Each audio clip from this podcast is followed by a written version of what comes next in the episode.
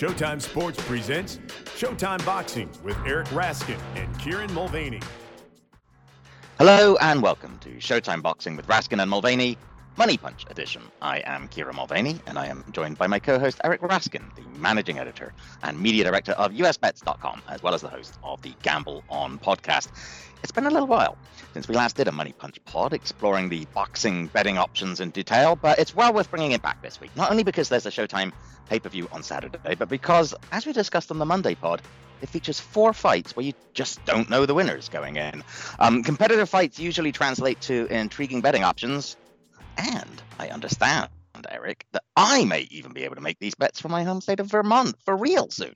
Uh, yeah, possibly. Uh, I'm not sure how deep into the weeds our boxing listeners want me to go with a sports betting legislation update, uh, but uh, it is currently legal in uh, more than 30 states. Online and mobile betting specifically are up and running in about half of all states, and Vermont is the lone New England holdout that hasn't legalized anything. Oh. Uh, Massachusetts just launched uh, mobile betting two weeks ago, and uh, Maine has passed its legislation but hasn't launched yet. Uh, but those those were the last two prior to uh, Vermont that we're waiting on. But uh, good news for you and anyone else in Vermont who's interested in placing bets in a regulated environment with consumer protections, yada yada, not be forced to turn to a bookie or use an offshore operation. Just this week, a bill made its way onto the House floor in Vermont. So the Vermont House will be voting on the sports betting bill then there's still the Senate and the governor, so a, ways to go, but uh, progress. So uh, start getting excited, Mulvaney. We have a legalized pot, and we're soon going to have legalized gambling, and I don't see how that combination can go wrong at all. no, it really can't. They go hand in hand. Nothing bad ever came from being on substances and having gambling at your fingertips. Yeah, all of which all of which just adds to the likelihood of my ending up with lots of pizza really, one hopes. and being very hungry for that pizza. Precisely. but in the meantime, we can still do dry runs, and until then, I can imagine my pizzas and keep my shirt. Um, yes. To which end, uh, to which end, let's talk about uh, this main event first of all and our best bets. Um, on the money line, straight bet to win the fight. Uh, uh, David Benavidez can be found as around a minus 300 favorite. Caleb Plant as a plus 240 underdog. Um, there were quite a few props that I thought were almost tempting, but not quite tempting enough. I don't know about you, but when I was looking at some of the odds, I felt that the uh, the odds makers were doing a pretty good job of, of with this fight of threading the needle well in that regard of making things almost tempting enough, but but not quite. Um, Caleb Plant, for example, is unlikely to win by stoppage. It isn't impossible, but plus 650 of him winning by KO, TKO, or DQ, that's not quite good enough for me, for example. Um, there are some pretty interesting odds for Benavidez to win by decision which I don't think is at all outside the realms of possibility. Um, but you know, there was one particular like diving into uh, the possibility of a decision win. You know, I quite liked. I saw plus twenty eight hundred for Benavidez by majority decision. Hmm. You know what? I can see that. Um, as we discussed in our Monday podcast, there's a pretty decent chance that Plant takes an early lead on the cards and that he maintains that lead deep in the contest. We both picked Benavidez to come back and stop him, but stop him late. I don't think it's at all impossible that Benavidez kind of catches him up on the cards. Plant makes it to the end, but maybe there's just that one judge who doesn't quite see enough um, for Benavidez to take it. And honestly, I saw that the majority decision was wider than a split decision. It's plus 1600, but I think it's a bit more likely I, uh, a majority than a split. So I think I might go for that actually. Um, that would be my one, and and I do have a slightly out of left field runner up if you'd be interested yeah, in hearing go that. ahead. Go ahead. Yeah. Um, DraftKings is offering plus ten thousand if you want to put money on either guy to win by DQ, and given the bad blood, the truly visceral hate. I don't think that's a horrid bet. I could actually see one of those guys just, I don't know, just not quite, you know, being uh, uh, uh, uh, sufficiently stringent and where they're throwing their punches, or maybe getting a little angry or throwing an elbow or something. I could see it. Although I suspect the more likely to lose his head is Benavidez. So uh, if you had to pick with one of them, I, I might put some money on Plant by DQ at plus ten thousand? What do you think about that? Yeah, you know, I hadn't even paused to to look at that one. Um, I but that is a, such a high price for something that's not completely impossible. Um, I feel like if you're going to do it, you, you got to do it on both sides. Bet them each, each at 100 right. to 1 because um, you're, sure. you're going to hate yourself if you uh, if you if you pick the wrong guy and it ends up in a DQ the other way. The majority decision is is interesting. That is a pretty nice wide price. I've noticed that majority decision is pretty much always priced wider than split. I guess just because of the the the the the fact that you need a judge or two judges, but but you need at least one judge to have an exactly even scorecard. Whereas split, you nice. can get there in a, any number of ways. Um, so I, I, guess that's why. But yeah, I, I like those. A couple of uh, nice big long shots you found there. Um, yeah.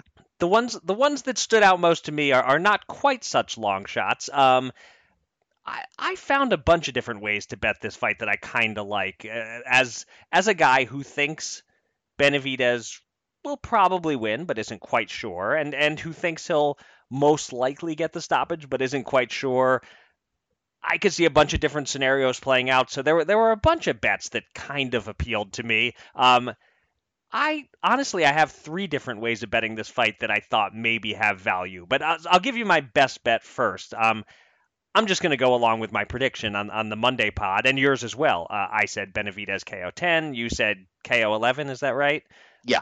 Um, so with a little wiggle room, uh, cover my 10, your 11, and a, a, couple extra rounds. Benavidez by KO in rounds 9 through 12. It was uh, plus 260 at FanDuel when I first looked, and uh, then I looked again. We can uh, get that little bit extra. One more topping on our pizza. It's uh, plus 270 at last check. Um, I think it's pretty unlikely that he gets to Plant in the first eight rounds. If he's going to stop yeah. him, he's almost certainly going to do it in the ninth or later. Um, that said, uh, there's another bet I like a lot that is not quite in line with my prediction, um, but uh, I, I, think you mentioned it as, as one that you paused and looked at. Benavidez by decision at plus 430. Hmm. There's some value there. Um, if you think there's a 19% chance or better that the outcome is Benavidez on points, then then that would uh, qualify as a plus EV bet. Uh, and then and then there's this one that caught my eye.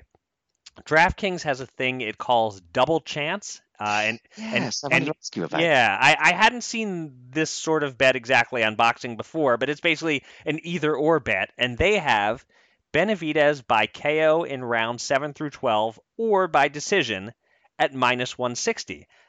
I would definitely bet that before I would bet Benavidez outright at minus 300.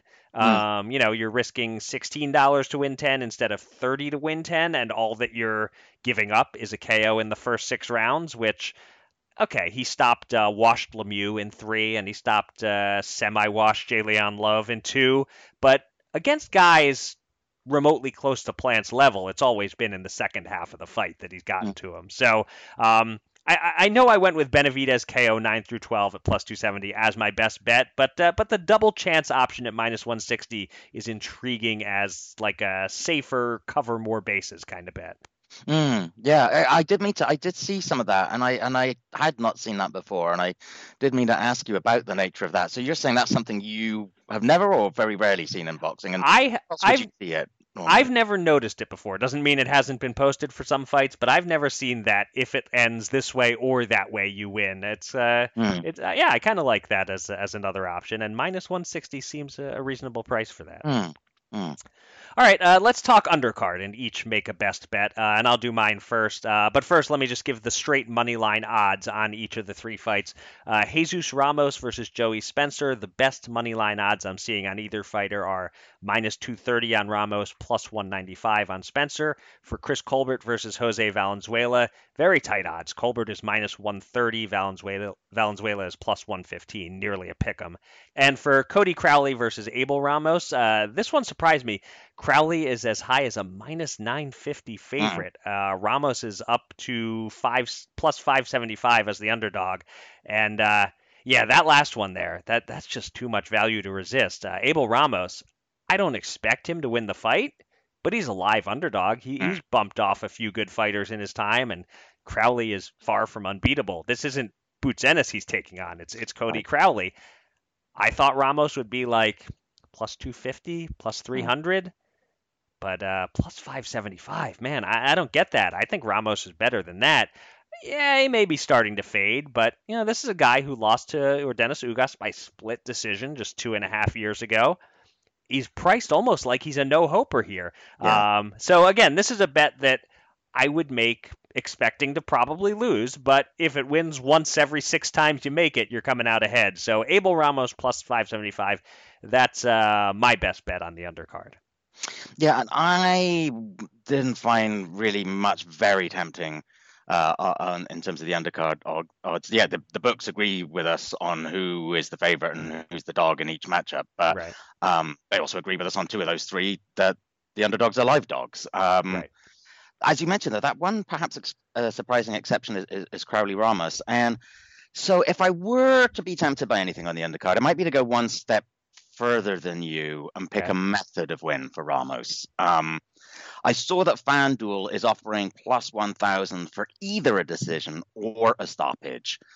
And I thought, what's going to be most likely? And I thought, you know what? I bet if, if Ramos is going to win, you know, anyone can get cut right? Anyone can mm. get cut from a punt, anything like that. I could see that Ramos may be doing that with Crowley.